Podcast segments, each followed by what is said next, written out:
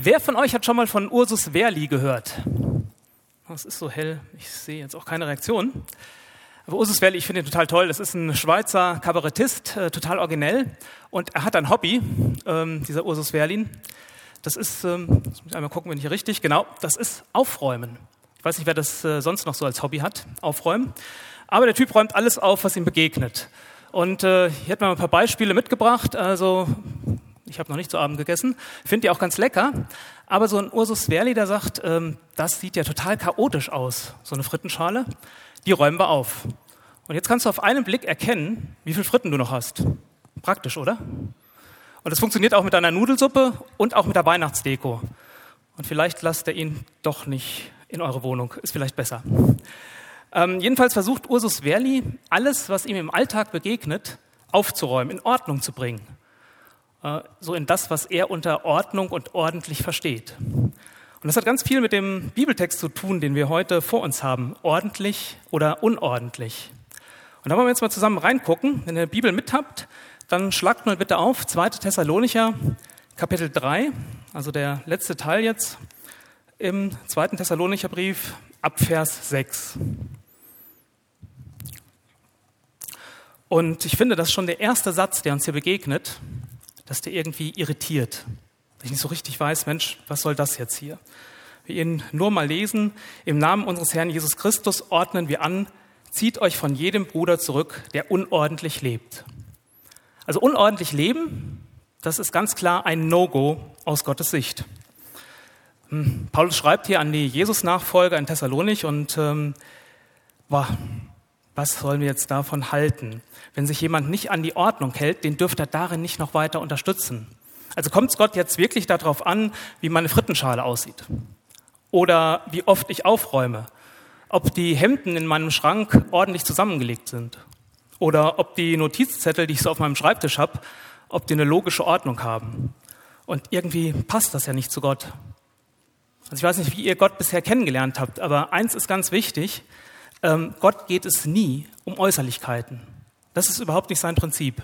Also ihm geht es immer um meine innere Haltung, um das, was dann mein Denken, mein Reden und auch das Handeln prägt. Und ähm, deswegen keine Angst. Du fällst bei Gott nicht durch, wenn du dein Zimmer nicht besonders häufig aufräumst oder wenn du deine Fritten lieber chaotisch genießt. Das ist kein Thema. Ähm, trotzdem ist das irgendwie, naja, also Gott geht es nicht um unseren Kleiderschrank, ob der in Ordnung ist, sondern ob wir in Ordnung sind. Und was ist eigentlich in Ordnung vor Gott? Also es gibt offensichtlich Dinge, die er nicht in Ordnung findet. Deshalb trifft er auch Anordnungen. Und das steckte ja auch schon in diesem Vers hier drinne, ähm, dass Gott Anordnungen trifft, Sortierhinweise. Dinge, wo er sagt, das hilft euch, euer Leben auf die Reihe zu kriegen. Und wenn wir die nicht beachten, dann gibt es Durcheinander und wir schaden uns selbst und anderen. Und in diesem Abschnitt hier im zweiten Thessalonicher Brief, da geht es um Sortierhinweise Gottes in Bezug auf unser Arbeitsleben, auf unseren Beruf. Und wir wollen die Predigt auch mal in einer gewissen Ordnung anschauen. Deswegen habe ich euch hier eine Sortierhilfe mitgebracht. Wir gucken uns am Anfang kurz das Negativvorbild in Thessalonik an. Die sagen nämlich, zu einem Teil jedenfalls, arbeiten, das lassen wir besser andere für uns tun. Und dann das Zweite, das wird der Hauptteil sein, schauen wir uns das Vorbild Gottes an, weil Gott arbeitet und er beauftragt dich. Und äh, im letzten Teil gucken wir nochmal kurz auf das Vorbild des Paulus. Der sagt, ich arbeite und wenn es sein muss, auch Tag und Nacht. Und ich werde zwischendurch die ein oder anderen Erfahrungen aus meinen 36 Berufsjahren einflechten. Aber lasst uns erstmal den Text im Zusammenhang lesen, dass wir das Ganze mal hintereinander auch wirklich in den Zusammenhang hineinstellen. 2. Thessalonicher 3 ab Vers 6. Und im Namen unseres Herrn Jesus Christus ordnen wir an. Zieht euch von jedem Bruder zurück, der unordentlich lebt und sich nicht an das hält, was wir bei euch gelehrt und weitergegeben haben. Ihr wisst ja, wie ihr unserem Beispiel folgen müsst, denn wir haben weder unsere Pflichten bei euch vernachlässigt, noch je auf Kosten anderer gelebt. Im Gegenteil, wir haben mit Mühe und Anstrengung Tag und Nacht gearbeitet, um keinem von euch zur Last zu fallen. Nicht, dass wir kein Recht auf eure Hilfe gehabt hätten. Nein, wir wollten euch ein Vorbild sein, dem ihr nacheifern könnt. Denn schon als wir bei euch waren, haben wir ausdrücklich gesagt, wer nicht arbeiten will, der soll auch nicht essen. Nun hören wir, dass einige von euch ein unordentliches Leben führen. Sie arbeiten nicht, sondern treiben sich nur herum. Solchen Leuten befehlen wir im Namen des Herrn Jesus Christus mit allem Nachdruck, sie sollen einer geregelten Arbeit nachgehen und sich ihren Lebensunterhalt selbst verdienen. Doch ihr, liebe Geschwister, werdet nicht müde, das zu tun, was gut und richtig ist. Sollte jemand aber unserer brieflichen Weisung nicht gehorchen wollen, dann merkt ihn euch und geht ihm aus dem Weg, damit er beschämt wird. Betrachtet ihn aber nicht als Feind, sondern weist ihn als Bruder zurecht. Teilweise recht scharfe Worte, und hier wird die Gemeinde in Thessalonich aufgefordert, Konsequenzen im Umgang mit Christen einzunehmen, die trotz mehrfacher Ermahnungen immer noch unordentlich leben. Und was damit gemeint ist, ähm, genau, das sehen wir im Vers 11. Ja? Nun hören wir, dass einige unter euch ein unordentliches Leben führen, Doppelpunkt. Und jetzt kommt die Erklärung. Sie arbeiten nicht, sondern treiben sich herum. Also da sind Leute, die in der Gemeinde in Thessalonich sich versorgen lassen. Die schnorren, damit sie nicht arbeiten müssen. Und damit verstoßen sie gegen ein Ordnungsprinzip Gottes. Nämlich das Prinzip, das in Vers 12 steckt. Wir sollen einer regelmäßigen Arbeit nachgehen. Und wir sollen uns das, was wir zum Leben brauchen, damit auch selbst verdienen. Also es ist nicht in Ordnung, andere auszunutzen, zu schnorren und andere nur schwitzen zu lassen, damit es mir dann gut geht. Und übrigens äh, für diejenigen von euch, die noch Schüler sind, andere Übersetzungen, die schreiben hier statt unordentlich leben auch schwänzen. Also du kannst das auf dich übertragen, ähm, zur Schule gehen, die Hausaufgaben auch wirklich machen, ist dann mit gemeint. Ähm, steht hier, ich kann nichts dafür. Vers 12 nennt uns das Ziel. Sollen unser Leben so sortieren, dass wir unsere Lebenskosten selbst tragen können, dass wir uns quasi selbst finanzieren und damit nicht andere für uns bezahlen müssen. Und dann erweitert Vers 13 diesen Gedanken. Nicht nur, dass wir nicht anderen irgendwas wegnehmen sollen, dem wir nur an uns denken und von den anderen haben wollen, sondern wir sollen arbeiten, damit wir das, was über unseren eigenen Bedarf hinaus da ist, auch teilen können, weitergeben können. Und das ist ein Prinzip, das wir ähm, in der Bibel durchaus öfters finden. Ich müsste noch richtig klicken hier.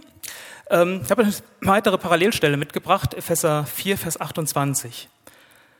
Da heißt es, wer ein Dieb war, soll nicht mehr stehlen, sondern hart arbeiten und mit eigenen Händen seinen Lebensunterhalt verdienen, damit er Notleidenden davon abgeben kann.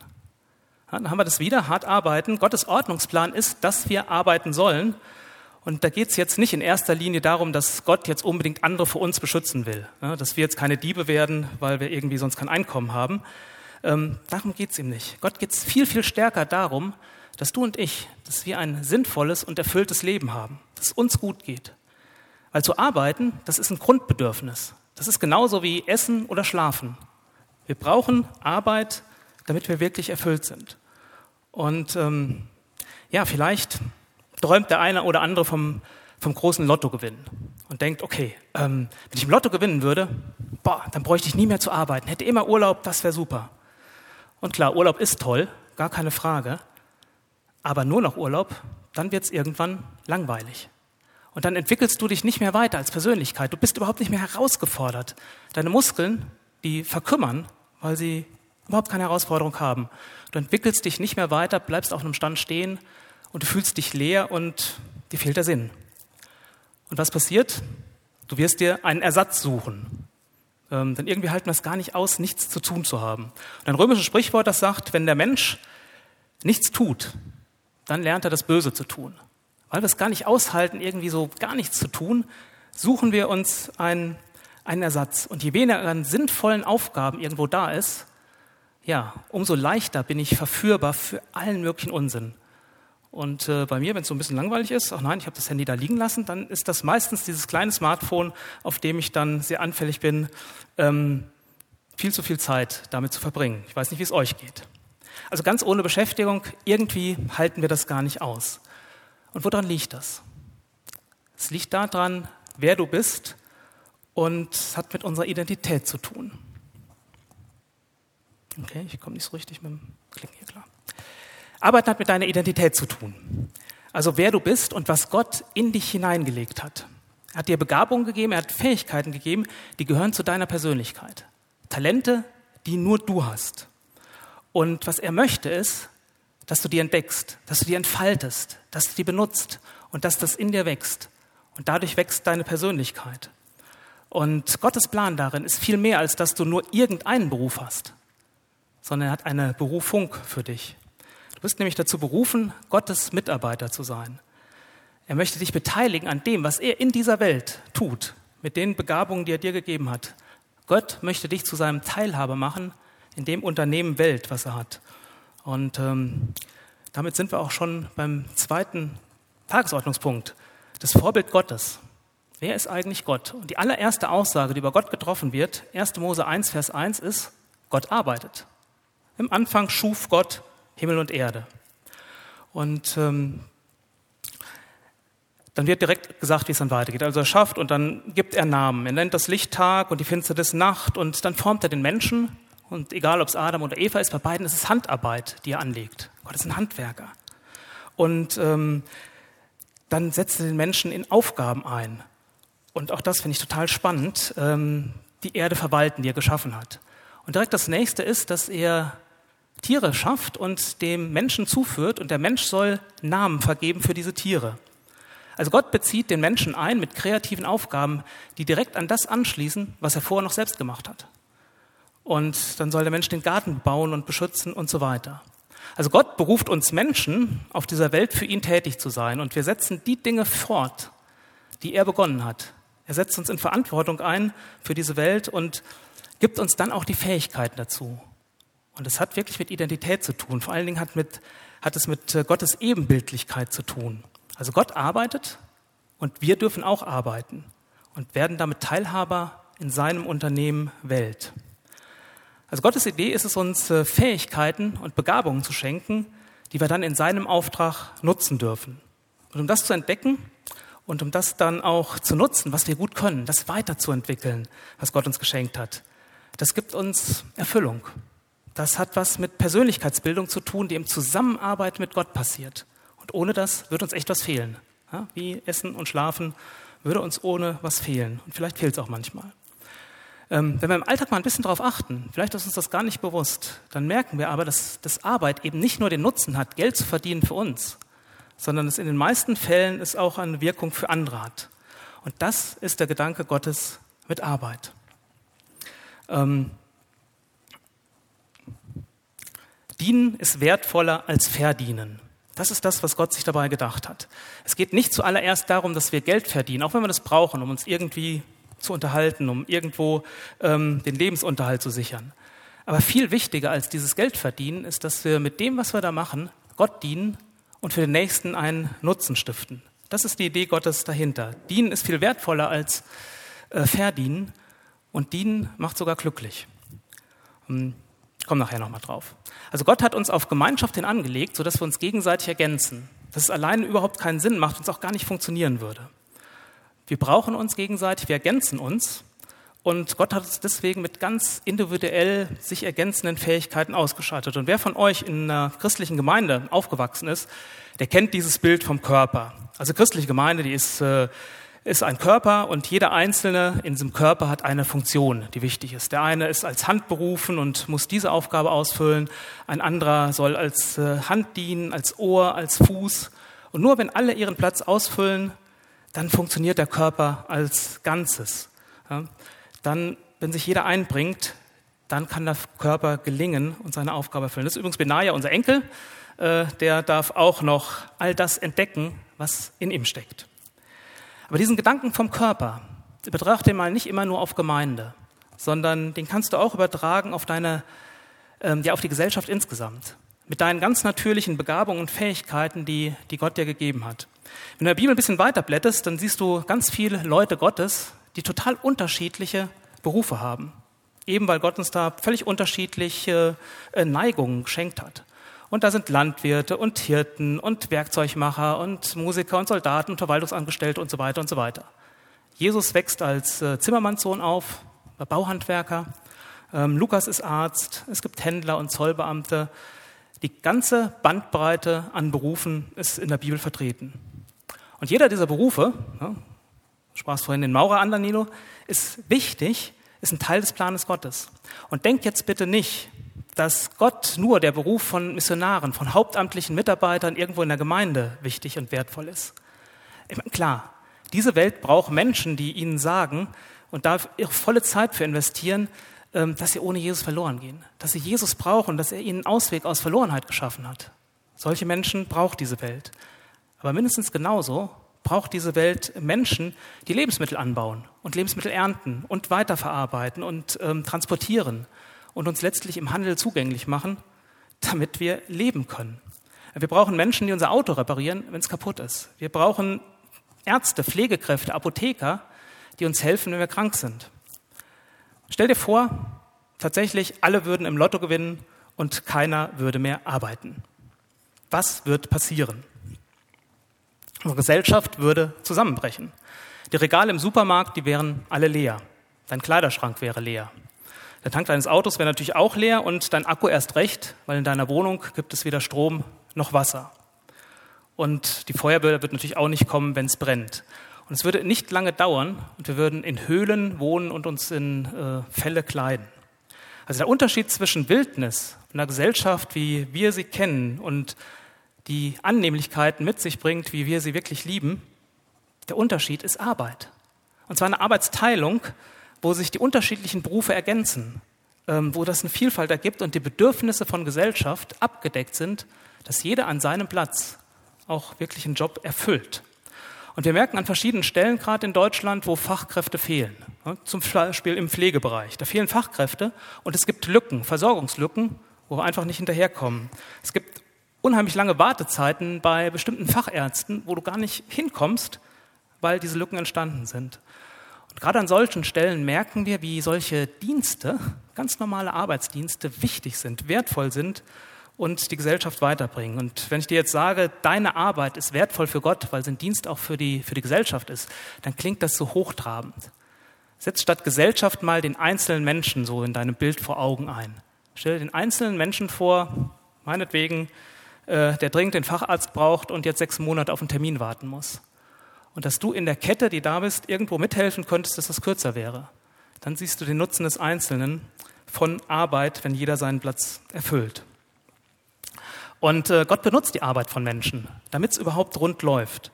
Und er benutzt auch die Arbeit von Menschen, die gar nicht an Gott glauben. Das ist für Gott kein Problem. Aber wenn wir jetzt zu Menschen gehören, die an Gott glauben, die ihn einbeziehen, dann dürfen wir uns das mal richtig bewusst machen. Weil ich glaube, dass wir Arbeit oft so, naja, das muss man halt irgendwie so machen. Nein, Arbeit ist ein ganz wichtiger Kanal, dass die Liebe Gottes durch uns zu Menschen fließt. Dass Gottes Liebe und Fürsorge durch unsere tägliche Arbeit wirklich Menschen erreicht, die Gott liebt und denen er durch uns etwas Gutes tun will. Also wenn du arbeitest, dienst du damit Gott und deinen Mitmenschen. So ist nützlich, dass überhaupt unser ganzes Miteinander ähm, in Gesellschaft, in Nachbarschaft, im Ort funktioniert. Hier ein Zitat mitgebracht, äh, das ist aus einem Buch von Timothy Keller, Berufung. Total super Buch, kann ich nur empfehlen. Und er zitiert Tolkien, also ihn von Herr der Ringe. Und er hat mal gesagt, Gott gab uns die Talente und Gaben, damit wir füreinander das tun können, was er für uns und durch uns tun will. Gott gab uns die Talente und Gaben, damit wir füreinander das tun können, was er für uns und durch uns tun will. Und wenn dir das bewusst ist, ja, dann, dann verändert das doch unsere Einstellung zur Arbeit. Weil dann ist Arbeit nicht so ein notwendiges Übel, um einfach die Zeit bis zum nächsten Wochenende irgendwie zu überbrücken, sondern es ist ein Vorrecht. Und es ist etwas, durch das ich Gott ähnlich werde. Und wenn ich diese Einstellung äh, sehe, dann ist Arbeit ein Auftrag Gottes, mit dem ich zum Wohl von Menschen beitrage. Martin Luther hat es mal so beschrieben, wenn ich arbeite, bin ich ein Finger Gottes, ein Finger, durch den Menschen versorgt, gespeist, gekleidet, behütet und getragen werden. Und umgekehrt, ja, also Gott will durch uns Dinge tun, aber auch für uns. Umgekehrt dürfen wir solche Hilfe von anderen dankbar in Anspruch nehmen. Also wenn du krank bist und gehst zum Arzt, dann darfst du damit rechnen, dass Gott diesen Arzt benutzt zu deinem Wohl. Und äh, natürlich betest du dafür, wenn du zum Arzt gehst. Und du darfst am Schluss beiden danken, dem Arzt, aber auch Gott, der ihn berufen und befähigt hat. ihn diese anstrengende Ausbildung hat durchlaufen lassen, äh, die Kraft dazu gegeben hat und die Weisheit, dir zu dienen. Und mir hilft diese Sichtweise, dass Gott derjenige ist, der uns beauftragt und dass wir auch ganz, im ganz normalen Alltag ähm, für ihn unterwegs sein können. Ähm, das hilft mir, wenn mal wieder Stress an der Arbeit ist. Und wer von euch Arbeit kennt, der weiß, dass Arbeit nicht die pure Freude immer nur ist, sondern oft auch der totale Frust. Und dann freuen wir uns aufs Wochenende und auf den nächsten Urlaub und das ist auch völlig okay. Völlig okay. Ähm, das gehört auch zu Gottes Plan unbedingt dazu, dass ähm, wir nicht nur arbeiten sollen, sondern dass wir auch Pausen brauchen. Kreative Phasen, Erholungsphasen, Zeiten, wo wir zur Ruhe kommen, auch Zeiten, die wir uns nehmen, um ganz bewusst eine Beziehung mit Gott zu pflegen. Gott ist ja selbst derjenige, der den Rhythmus vorgegeben hat. Und auch da kommt das mit dem Arbeiten wieder vor. 2. Mose 20 in den zehn Geboten. Sechs Tage hast du, um alle deine Arbeit zu tun. Also Arbeit ist erstmal der Normalfall. Aber der siebte Tag, der ist Sabbat für Yahweh, dein Gott. An diesem Tag sollst du nicht arbeiten. Und Gott macht hier klar, Arbeit ist wichtig. Sie prägt auch den größten Teil deiner Zeit. Aber Arbeit ist nicht der Sinn des Lebens. Ja, also denk bitte nicht, Gott will jetzt nur deine Arbeitsleistung. Gott geht es da irgendwie um Akkord, den du machst. Du bist kein Sklave für Gott. Aber er will dich als Partner einbeziehen in das, was er tut. Also eine ganz andere Sichtweise. Du bist kein Sklave für Gott, aber du bist Partner. Und weil er dich liebt, deswegen will er dich beteiligen, weil das Sinn in deinem Leben gibt. Jetzt haben in der Geschichte nicht alle immer Arbeit als so positiv angesehen, als äh, gute Erfindung Gottes, äh, sondern viele auch, naja, das ist doch was, was Erniedrigendes. Haben die alten Griechen gedacht, na Arbeit, das können die Sklaven für uns machen, wir denken lieber. Wobei Denken auch manchmal Arbeit ist.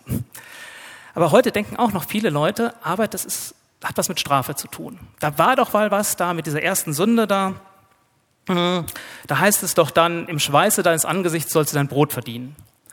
Und ab da haben dann irgendwie angefangen, Dornen zu wachsen und Disteln und so, und das hat alles die Arbeit schwerer gemacht. Und ja, tatsächlich, ähm, seit der ersten Sünde auf dieser Welt ist Arbeit anstrengend.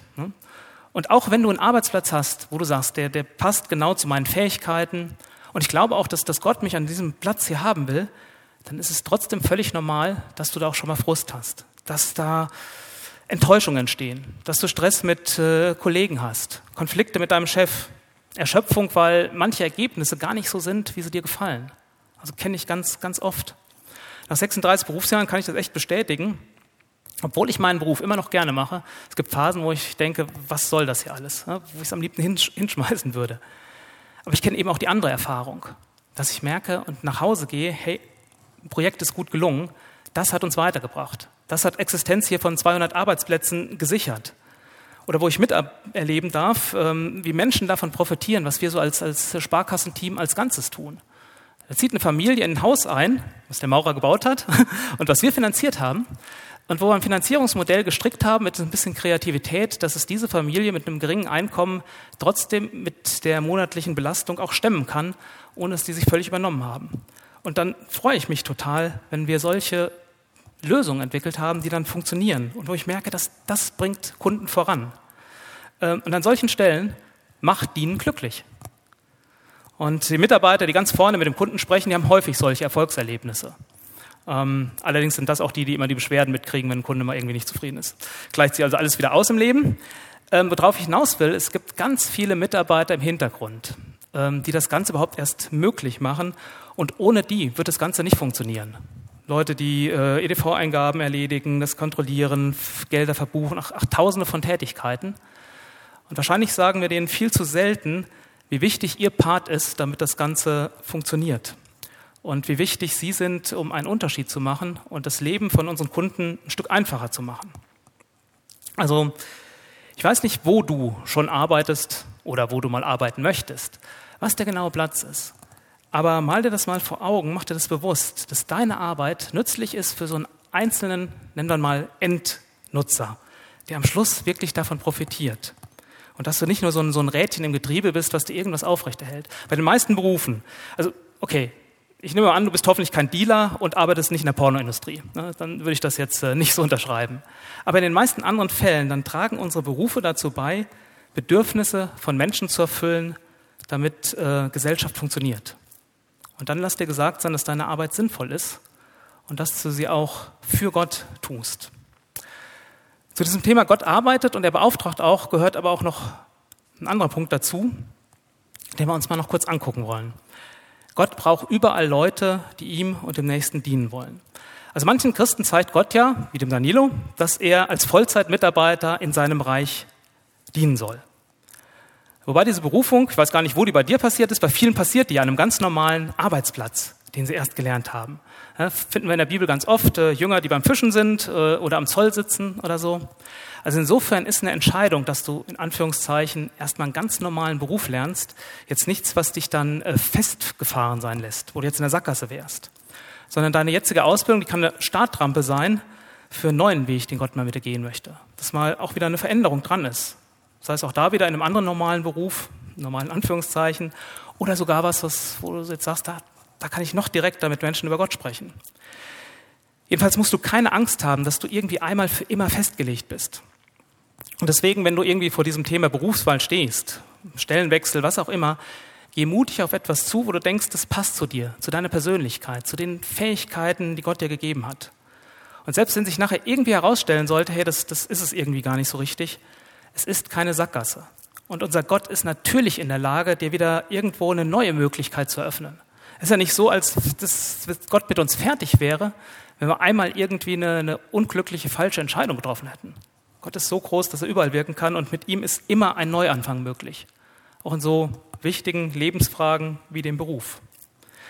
Aber nochmal zurück. Ist es Gott wichtig, möchte Jesus, dass alle Jesus-Nachfolger ähm, hauptamtlich in Mission oder Gemeinde unterwegs sind? Also ich von mir kann sagen, dass ich es von der anderen Seite her erlebt habe. Mein Beruf als Bankkaufmann hat mir eine Ausbildung gegeben und eine Möglichkeit und Kenntnisse, die ich heute eben ehrenamtlich an vielen Stellen für Gottes Reich einsetzen kann. Also diese Finanzerfahrungen helfen mir. Ich äh, bin mit in der Stiftung der Brüdergemeinden und wir helfen wachsenden Gemeinden, wo die Gemeindehäuser zu klein werden, ähm, einen Anbau oder einen Neubau zu finanzieren. Also Gemeindestrukturen, ne, die leben von Spenden, wird eine normale Bank keinen Kredit für geben.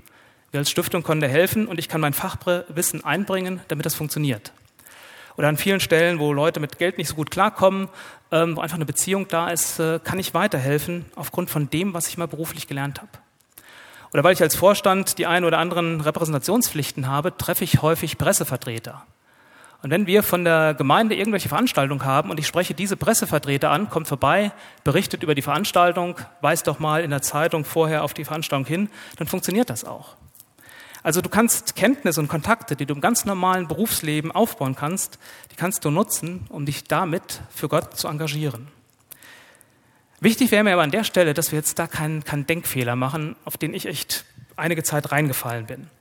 Ich habe nämlich mal gedacht, es kommt Gott nur auf diese Nebentätigkeiten an, das, die Aufgaben so in der Gemeinde. Also alltägliche Arbeit in der Woche ist nicht so wichtig, aber wenn ich dann nach Feierabend äh, am Donnerstag Jungschau mache, das ist Gott wichtig. Ja, und klar, natürlich, Gemeindemitarbeit ist Gott wichtig. Und natürlich belohnt er das. Ähm, ist total wertvoll. Aber Gott ist dein und mein Verhalten im, im, Alltag, im ganz normalen Beruf genauso wichtig. Das ist genauso wichtig, wie ich das angehe, mit welcher Motivation, wie ich da Gas gebe, wie ich denke, wie ich mich verhalte, wie ich bin. Ob man merkt, dass ich engagiert bin, ähm, wenn ich mit einem Kollegen zusammenarbeite oder lasse ich den hängen, dass der länger arbeiten muss, weil ich jetzt, äh, ich muss ja noch Jungschau vorbereiten, dann passt das auch nicht so richtig mit der Glaubwürdigkeit von dem, was ich da weitergeben will. Also Gott ist mein Verhalten im Alltag genauso wichtig.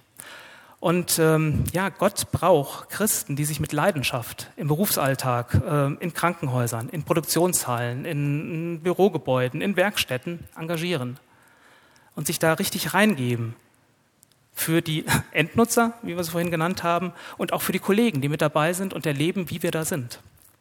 Und mal ganz unabhängig von dem Auftrag, dass wir als, als Christen auch am Arbeitsplatz glaubwürdige Zeugen für den Jesus sein wollen, ich möchte auch meine fachliche Arbeit im Beruf mit der mindestens gleichen Hingabe tun, wie so diese ehrenamtliche Mitarbeit in der frommen Freizeit. Weil es doch darum geht, Jesus in meinem ganzen Leben mit allen Bereichen nachzufolgen. Weil ich möchte, dass ihm mein ganzes Leben gehört. Wäre irgendwie blöd, wenn ich, äh, nehmen wir wieder den Maurer, äh, wenn es nicht so drauf ankommt, ob die Mauer gerade ist und das Haus, in dem die Leute wohnen, zusammenbricht. Das wäre irgendwie blöd. Deswegen möchte ich da auch Qualität abliefern. Also wenn du und ich, wenn wir ähm, Jesus ähnlich werden wollen, ähm, ja, dann betrifft das immer unser ganzes Leben. Und der Arbeitsplatz ist ein wichtiger Teil davon.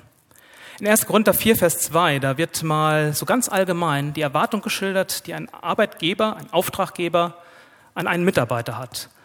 Und ja, was erwartet man von jemand, dem man eine Aufgabe anvertraut hat? Man erwartet, dass er sie einfach tut, sie zuverlässig tut, das wirklich auch mit einer gewissen Qualität ähm, erledigt. Und ich glaube, genau das ist die Erwartung auch Gottes an das, was wir am Arbeitsplatz tun, dass wir zuverlässig sind, dass Kunden und Kollegen sich auf uns verlassen können, dass wenn wir ein Wort gegeben haben, das auch einhalten. Wenn wir merken, hey, das klappt nicht, auch ehrlich sagen, hier, das wird ein bisschen länger dauern. Ähm, dass wir ja, respektvoll mit Menschen umgehen, dass wir nicht schlecht über Kollegen reden, die gerade nicht dabei sind. Also wenn du dich fragst, wie soll ich mich eigentlich am Arbeitsplatz als Christ verhalten, dann äh, ist die Antwort eigentlich relativ einfach, hm, einfach in Anführungszeichen, wir müssen sie nur noch tun. Verhalte dich am Arbeitsplatz so, wie du es eigentlich überall als Christ denkst, wie du es tun solltest. Ähm, oder wie Jesus mal gesagt hat, alles, was wir von, ihr von anderen erwartet, das tut auch für sie. Diese goldene Regel aus Matthäus 7. Ähm, also mach keinen Unterschied zwischen Arbeitsplatz, das ist nicht so wichtig, und dem, was drumherum ist. Im Neuen Testament gibt es ein paar Aussagen. Ähm, hm, zum Thema Sklaven. Hm, jetzt kann man es nicht eins zu eins vergleichen, aber wir wollen es doch mal auf uns als Arbeitnehmer anwenden. Und deswegen habe ich mal Epheser 6, Vers 5 mitgebracht. Ihr Sklaven, gehorcht euren irdischen Herren mit aller Ehrerbietung und Gewissenhaftigkeit. Dient ihnen mit aufrichtigem Herzen, als würdet ihr Christus dienen. Überspringen wir einen Vers und nehmen die nächsten zwei wieder noch dazu. Seid euren Herren wohlgesonnen und dient ihnen in der Überzeugung, dass ihr es für den Herrn und nicht für Menschen tut. Ihr wisst doch, dass jeder, der Gutes tut, vom Herrn dafür belohnt wird. Und diese und ähnliche Aussagen finden wir ein paar Mal im Neuen Testament. Gott redet über Arbeit, weil es ein wichtiger Teil unseres Lebens ist. Und die Kernaussage in all diesen Stellen ist, dein eigentlicher Arbeitgeber, egal wie dein Abteilungsleiter heißt oder dein Schichtführer, dein eigentlicher Chef ist Jesus. Und deswegen füll doch deinen Arbeitsplatz so aus, dass du denkst, alles, was ich da tue, mein Endabnehmer ist Jesus. Der sieht das und der belohnt das und der will es auch gebrauchen. Wenn das deine und meine Leitlinie ist, dann beinhaltet das eigentlich schon alles, was irgendwie wichtig ist. Also es geht um Einstellung, die wir da haben, eigentlich Jesus gegenüber. Und dann ist hier von, von Unterordnung, einem respektvollen Umgang mit Vorgesetzten die Rede. Ich weiß, das fällt manchmal schwer. Ich bin selbst Vorgesetzter und ich weiß, dass Vorgesetzte nicht immer alles richtig machen. Manchmal auch irgendwie was übersehen, jemand ungerecht behandeln. Ähm, manchmal ist es auch schwierig, wirklich alle ähm, ja, gleichzeitig ähm, mit, mit der gleichen Art und Weise zu behandeln, weil einfach schon mal Reihenfolgen und Dinge da auch unterschiedlich sind. Oder ich auch, wenn ich es gerne würde, jedem gerne das gleiche Gehalt geben würde, aber Tätigkeiten sind auch schon mal unterschiedlich ähm, oder Vorbildung oder was da ist. Ähm, hab schon mal Verständnis auch für Entscheidungen, ähm, die ein Vorgesetzter trifft, die du nicht sofort nachvollziehen kannst. Versetz dich mal in seine Lage. Dann ist da die Rede von Aufrichtigkeit, also dass du ehrlich bist, auch mit Firmeneigentum und da nichts einsteckst und mit nach Hause nimmst. Ähm, oder ständig nur private Dinge am Arbeitsplatz machst. Also dass du fleißig bist und engagiert, auch wenn dein irdischer Arbeitgeber das manchmal überhaupt nicht wahrnimmt, nicht würdigt dass du es aushältst, wenn du mal zu Unrecht kritisiert wirst. Und wie gesagt, Chefs machen auch Fehler. Und dann ist es gut zu wissen, dass das Wichtigste, was du bekommst, nicht dieses monatliche Gehalt ist, sondern dass Gott sagt, wenn du mir treu bist, dann hast du Lohn im Himmel für deine Mühe, für deine Treue und das kann dir keiner nehmen. Ja, das ist eine himmlische Perspektive für die Ewigkeit, die ist viel wichtiger als äh, das monatliche, was wir auch brauchen. Aber ähm, der eine Euro mehr ist nicht so wichtig äh, wie das, was wir in der, Ewig in der, Ewigkeit haben werden. Und es gibt eine ganz andere Perspektive, um auch schwierige Phasen an, an der Arbeit mal durchzustehen. Also es wird Situationen geben, wo du auch, wenn du am richtigen Platz bist, mal denkst, hey, das ist hier ungerecht, das, das gefällt mir jetzt hier alles nicht. Und toll ist, natürlich kannst du immer mit Gott über so eine Situation reden, über deine Herausforderungen. Ähm, darfst erwarten, dass Gott das weiß, dass ihn das interessiert, dass er möchte, dass du mit ihm drüber redest und dass er bei deinen Sorgen auch mitträgt, dass er bei dir ist. Und besonders toll wäre es, wenn, wenn du und ich, wenn uns das gelingt, am Arbeitsplatz diese, diese Eigenschaften des Herrn Jesus wiederzuspiegeln, dass uns das prägt.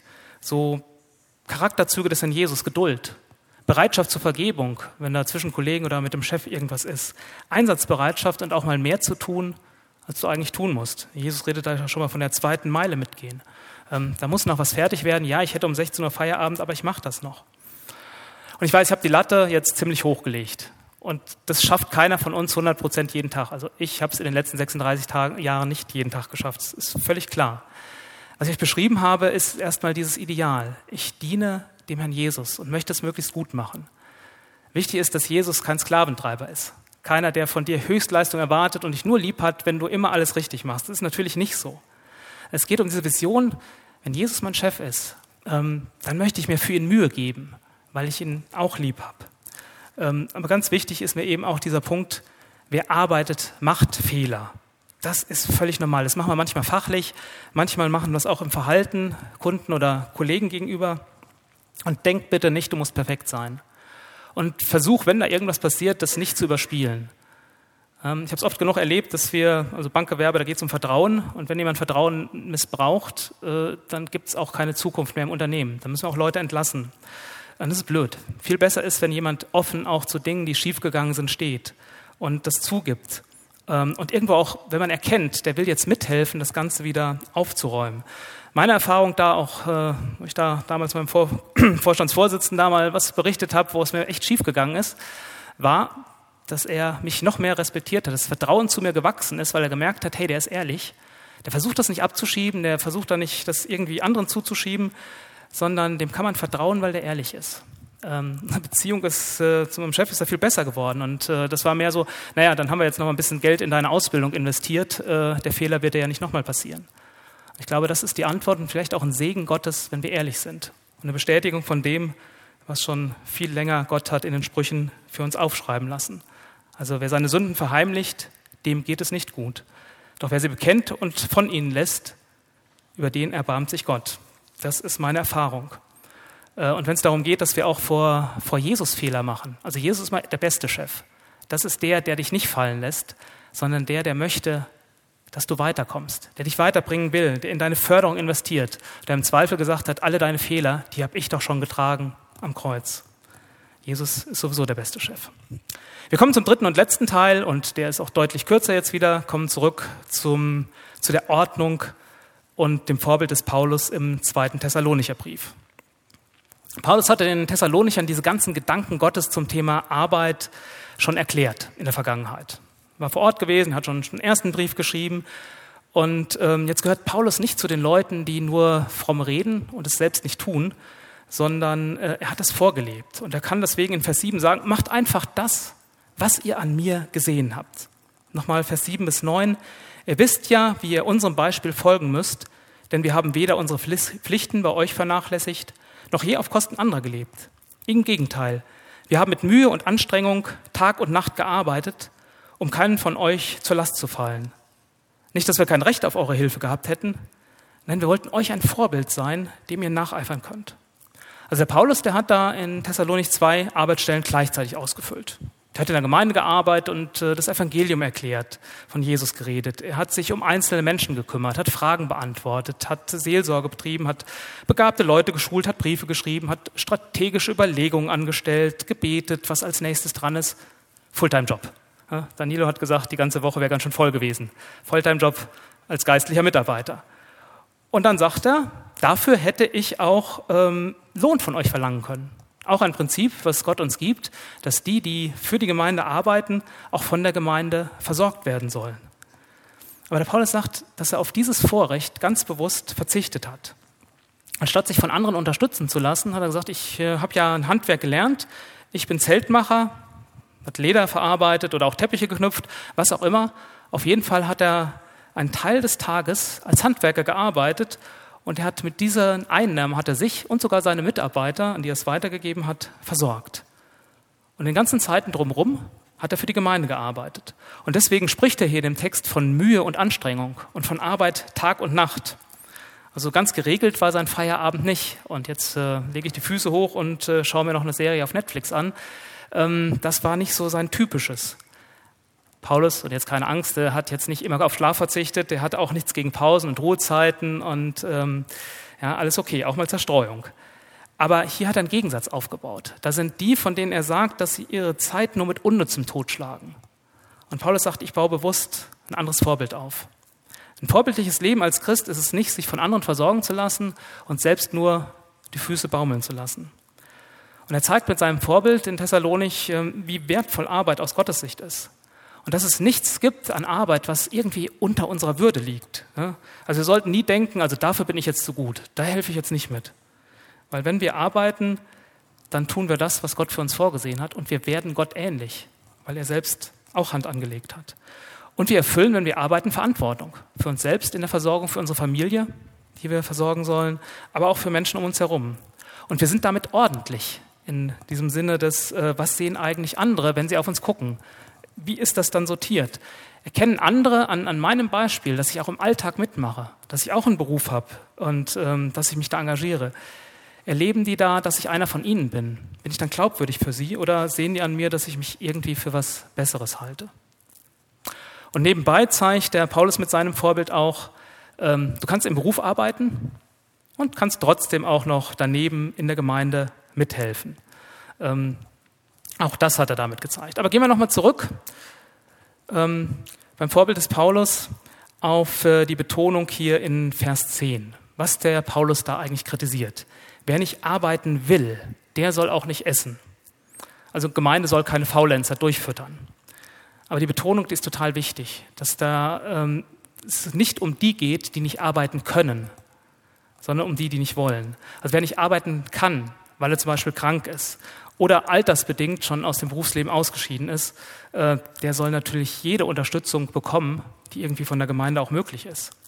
Und es gibt auch viele weitere Fälle, wo es völlig in Ordnung ist, nicht berufstätig zu sein. Wenn sich eine Ehefrau bewusst sagt, ich habe jetzt keine Arbeitsstelle, weil ich will mich um Haushalt, um Familie, um Kinder kümmern, dann ist sie damit voll ausgelastet. Oder sich auf Teilzeit aufteilt oder wie auch immer. Oder wenn sich jemand aus dem Beruf zurücknimmt, um kranke Verwandte zu betreuen. Oder unbezahlten Urlaub nimmt, um bei einem missionarischen, diakonischen Projekt mitzuhelfen. Oder wenn du sagst, nach dem Abi habe ich noch ein bisschen Zeit, ich, ich mache ein FSJ, Bundesfreiwilligenjahr, ich mache einen Kurzeinsatz irgendwo in der Mission, ähm, ich mache eine Kurzbibelschule, ja, dann arbeitest du nicht, aber das ist ja irgendwie auch Arbeit und das ist natürlich total wertvoll und klasse. Und Gott freut sich darüber, wenn du über solche Dinge nachdenkst. Und da gibt es ja echt tolle Angebote.